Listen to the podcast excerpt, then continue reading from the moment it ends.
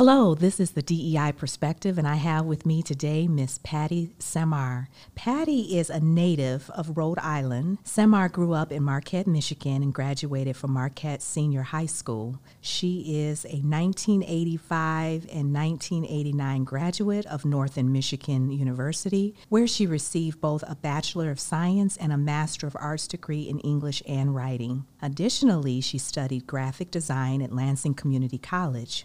A newlywed in 2012, she and her husband, Dale Hamela, enjoy spending time with their dog, Buddy, traveling, and spending time on the beach. Sometimes there's no place like home. Since 2000, Patti has owned and operated The Write Company, a writing, graphic design, and marketing consultation firm advertising agency of Port Huron. Prior to that, she served as the Director of Marketing and Public Relations at St. John River District Hospital in East China. She has also served as the Director of Communications at Woman's Life Insurance Society in Port Huron, as a communications representative at the Michigan Low Level Radioactive Waste Authority in Lansing, as a communications specialist at Northern, Northern Michigan University in Marquette, and as a news reporter at the Mining Journal of Marquette. Samar is the recipient of several writing and design awards from noble organizations such as the Associated Press, the Detroit Press Club Foundation, the Aster Awards for Excellence in Healthcare Marketing, and the International Association of Business Communicators, among others. Her writing has been published in numerous magazines, both regionally and nationally, including the Detroit Free Press magazine and 17. And in August of 2011, through the Write Company, Samar launched a regional women's magazine called Blue Water Woman. She is the educator, publisher, sales manager, head salesperson, advertising copywriter, and advertisement designer, staff writer, head photographer, and chief cook and bottle washer in May of 2012, she launched Thumbcoast Senior, a print and online magazine that features stories about men and women 50 years and better in the Blue Water area and issues of importance to them. In 2018, Samar launched Superior Woman Net, an online publication featuring stories about women in the Upper Peninsula of Michigan. Patti, it is wonderful to have you. I feel like I'm with a celebrity right oh now. Oh. Can I have your autograph? I mean, geez. well, thank you for having me. Such me. a great legacy. Thank so, you. you are with me today, and we're talking about women equality, and I'm just going to jump right in it. As you know, right now we are in a season of a lot of topics and stories that surrounds women equity, and a lot of the stories that we're faced with today, Roe v. Wade, under uh, all of the stories and headlines in regards to just women in general. So, you know, Patti, you give women an awesome platform to be celebrated. Can you tell me a little bit about your story of how you developed the idea of the magazine and how that all came about? Sure. I uh, I'd like to say that it was uh, truly a big altruistic idea about honoring and uplifting women, but originally it was during the tail end of the recession and or before things really became um, were starting to come back in 2011. And I'm self-employed, and my income was starting to drop, and I was looking for a way to create an additional income stream. Um, over the years, I had considered starting a community magazine, um, but it just seemed a little overwhelming to focus on the entire Blue Water area. So I decided to create a publication with a specific target market, and I chose women. For one, I've always been passionate about women's issues, and for another, uh, a lot of my clients through my marketing uh, consultation firm have had come to me over the years and asked me to target women as a target marketing audience for them. Mm-hmm. So it was something I was very comfortable with, and I thought it would give me a specific set of potential advertisers to approach. Uh, if they want to reach women in the community, they could advertise and support this publication, and then so all of that worked out. I, I mean, I've always my my master's degree is actually in specifically in magazine writing, and even more specifically in personal profile stories, and that is probably you know going back to when I first decided in college to become a journalist that I, I personal profiles and human interest stories were always my favorite things to write. Yeah, that's so awesome. And I had the opportunity to attend um, the Blue Water Women's Luncheon. I believe that the Woman of the Year. Woman yeah. of the Year. It was so awesome to see all the women being honored. I mean, the legacies are kind of just set before them. Um, and I remember hearing you speak there. Um, you were the host, mm-hmm. and you shared a lot of genuine knowledge that I think within the community we talk about, but then maybe we don't know how to talk about. And that's being able to look through a different perspective, looking through lens, saying, I may not understand what you're going through, but I want to show empathy and educate myself and how to be a voice to help those that feel voiceless. And I really appreciate it, even when you talk about being in the community of people of color, maybe not understanding, but how you felt the need to be transparent to say, I don't understand understand? Can you help me understand? How can I be a voice? How can I tell my community what they need to know to better right. support? And I think that is all about what DEI is about. Um, being a woman, I know you spoke a lot about that at the luncheon, you know, in regards to no, you're not a woman of color, but you are a woman. You are diverse. You you know what it feels like um, to feel different at times. Mm-hmm. So, have you ever felt marginalized because of your gender? Oh yeah. I think, you know, I graduated from college in 1985 and I, that was really um, in the early days of the women's movement or mm-hmm. when women were first really still getting into the workforce. The women's liberation movement as they called it was called in the early 70s was taking place in the late 60s early 70s so, my first job out of college, I was a newspaper reporter, and um, journalism as a profession was really heavily male dominated at the time.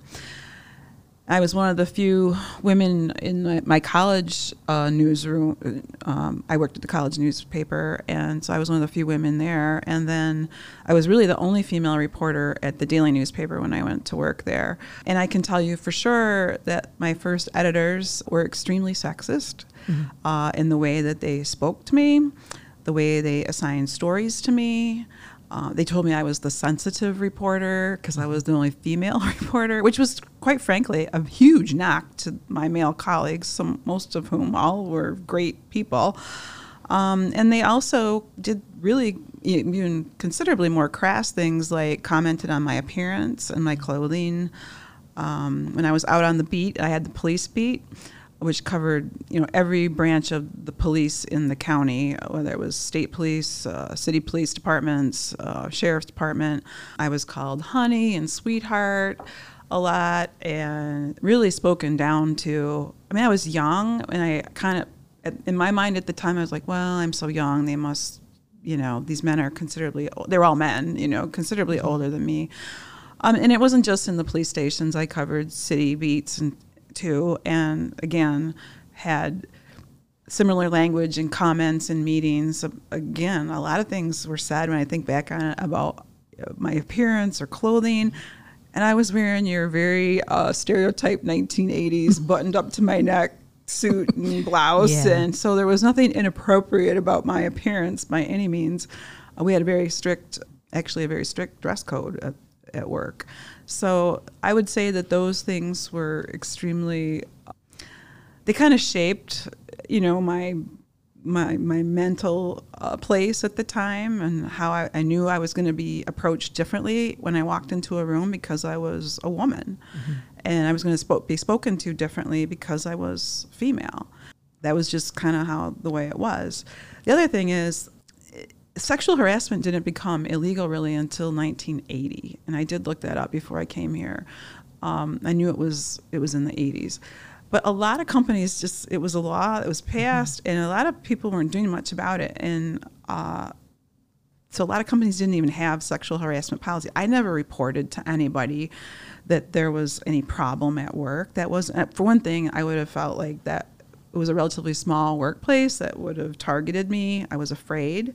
And I really, most companies that I worked for during that period of time, or most business places of business where I worked, had all kinds of kind of really crazy things happening, you know, uh, that, that were very inappropriate in terms of gender, um, people being treated differently because they were female. You know, I, I'm trying to think, I, I know when I worked in Lansing, I worked for the state government there was a situation where I had a, a female colleague I didn't in that particular office. I didn't feel personally attacked, but there one one of the men who was in a position of power. There was a woman who was turning 50 years old, and basically he was our boss, and he hired a male stripper to come and perform for her in the workplace for her birthday. Now she would, was a very what you would call then a good sport about mm-hmm. it. I got on a plane with her the next day to take a business trip, and she was in tears. She was just absolutely mortified at what he had done to her. Yeah. I can't imagine that happening yeah. in today's world, but it happened, and that was the early 90s. So wow. things have changed a little. things have changed, and we have a lot of our male counterparts recognize it too, um, which I think sometimes when you bring those biases in, it really hurts how we uh, identify each other too, even with the gender bias. Um, you, when we look at now versus back then, so we've witnessed for an example, our Vice President Kamala Harris, and we have Supreme Court Justice Ketanji Brown. I mean, we've come a long way when we identify and see ourselves, even from a gender aspect. What does that mean to you, though, as a woman, that we see this advancement? But what does that really say about the glass ceiling effect of all of it? Well, I think, uh, you know, having a female vice president and specific, specifically a female vice president of color is probably one of women's in the United States highest achievement, mm-hmm. you know, uh, of my lifetime. But I'll tell you a funny story. I when I was a little girl in the early 70s and I was late elementary school, uh, 1972 presidential election cycle came about, and in school we got the Weekly Reader. I don't know if you got that in oh, school yeah. or not from Scholastic. I remember that. And so we that was our it was an elementary school weekly newspaper, and we studied the presidential election. And when the um, panel of all the people who were vying for the Democratic nomination was announced, it was in the Weekly Reader, and Shirley Chisholm, who was a black U.S. Congresswoman, w- ran for president and I was eight years old at the mm-hmm. time I'm reading this, and I thought you talk about how kids see they need to see themselves. Well, I was at eight years old. I thought, well, that was totally normal that a black woman would be running for president. Sure. And to be honest, yeah. I continued to think that until I probably, you know, no, not too many years later, I got to be old enough to a point where, you know, I understood that, oh, that was very rare. She was a huge trailblazer and an awesome, you know, woman and way out of her but but I mean she made a real name for herself. And in 1984 was the first presidential election that I was able to vote in. Was mm-hmm. old enough to vote, and um, I'm a Democrat, and I voted for Walter Mondale, who was the presidential uh, nominee, and his running mate was a woman. So my very first presidential election that I was able to vote for, I voted for Walter Mondale and Geraldine Ferraro, and they lost, obviously. Um, but again, at that point in my life, I was very excited to be casting my first vote. It was the very mm-hmm. first time I was able to vote. Period, at uh, for a female to hold office. She lost. Fast forward, we've had one other female on the ticket between her and Kamala Harris, and that was Sarah Palin. And I will say, I really want to make an important point about this is that while I believe really strongly in uh, trying to honor and uplift women as a whole, and, and women should do that for one another, mm-hmm. I also really value my vote as a citizen of the U.S. And I really think it's important to uh, make sure that you're casting your vote for somebody whose belief system aligns with yours and mm-hmm. what you mm-hmm. believe to be right in the world. Because I, for numerous reasons, could not vote for Sarah Palin in 2008. She was running uh, as the running mate uh, uh, alongside John uh, McCain, who was the presidential nominee of the Republican Party. They lost to Barack Obama, who I was very proud to vote for. Uh, and at, but I remember going to lunch the day that John McCain announced in the morning that he had nominated or was selecting Sarah Palin to be his running mate, and all over there were women women who were excited and I went to lunch with some women who spoke were very excited that this woman was on the ballot. And I just didn't really say anything because I knew that I would never be able to align with what she believed in. So I think that it's important, while on one hand, I certainly, more than anyone, want to see women in positions of power and authority in our country. I think it's really important to uh, also take special care to make sure that you're not just elevating a gender, that you're elevating a belief system and I, that's what voting is to me. Yeah, and I think you've touched on a lot of things, Patti, that we talk about within what is diversity, equity, mm-hmm. and inclusion, that we're going to have different perspectives and views. And that, that does not mean that you conform to a different belief. Right. It means that you have to be your own individual um, throughout the entire process. I think you said something that was great too, though. When you saw Vice President Harris, you identified her as a woman. You you really didn't zone in with the color. You knew that she was different, but I think that's also what we talk about in diversity is that we recognize the differences, but that we all belong to have a seat at the table. Okay. And it doesn't matter your political views, your you know, your sexual orientation, your religious views. We're all going to come to the table with all these differences. Right. But can we respect and understand each other? And then there will become a point where you do have to stand by your views and and and we don't dissect it. You know, as you said, we have the gender gender equity piece, but we all should have a voice, right? But that doesn't mean that all of our views are going to align the same. So I think those are conversations that we need to have more. And with all the legislation changes that have targeted women, we talk about this all the time about pushing for equality and focusing on equity. But what does that really mean? And so, some things that we think about as a community or a society, especially in the educational system, uh, when we are preparing our students for the outside world, to help improve that level of progression, what are some ways you think as a community or as a society that we can move in that direction even more? You know, when I, I talked earlier about when I was growing up, we called it the women's liberation movement. That was a real 1970s term and we talked a lot then or uh, i was a little kid but my mother talked about it my aunt talked about it. I heard that those ter- those terms being thrown around a lot at home. And we, they talked a lot about equality. At the time women just wanted the opportunity to have some sort of equality like that they were they applied for a job that they had equal opportunity to receive that job versus when if they were applying versus a man who had like the same qualifications. And i know that that gets into a whole other you can go down that dive deeply down that rabbit hole in terms of you know then color and race and sexual orientation and all of that.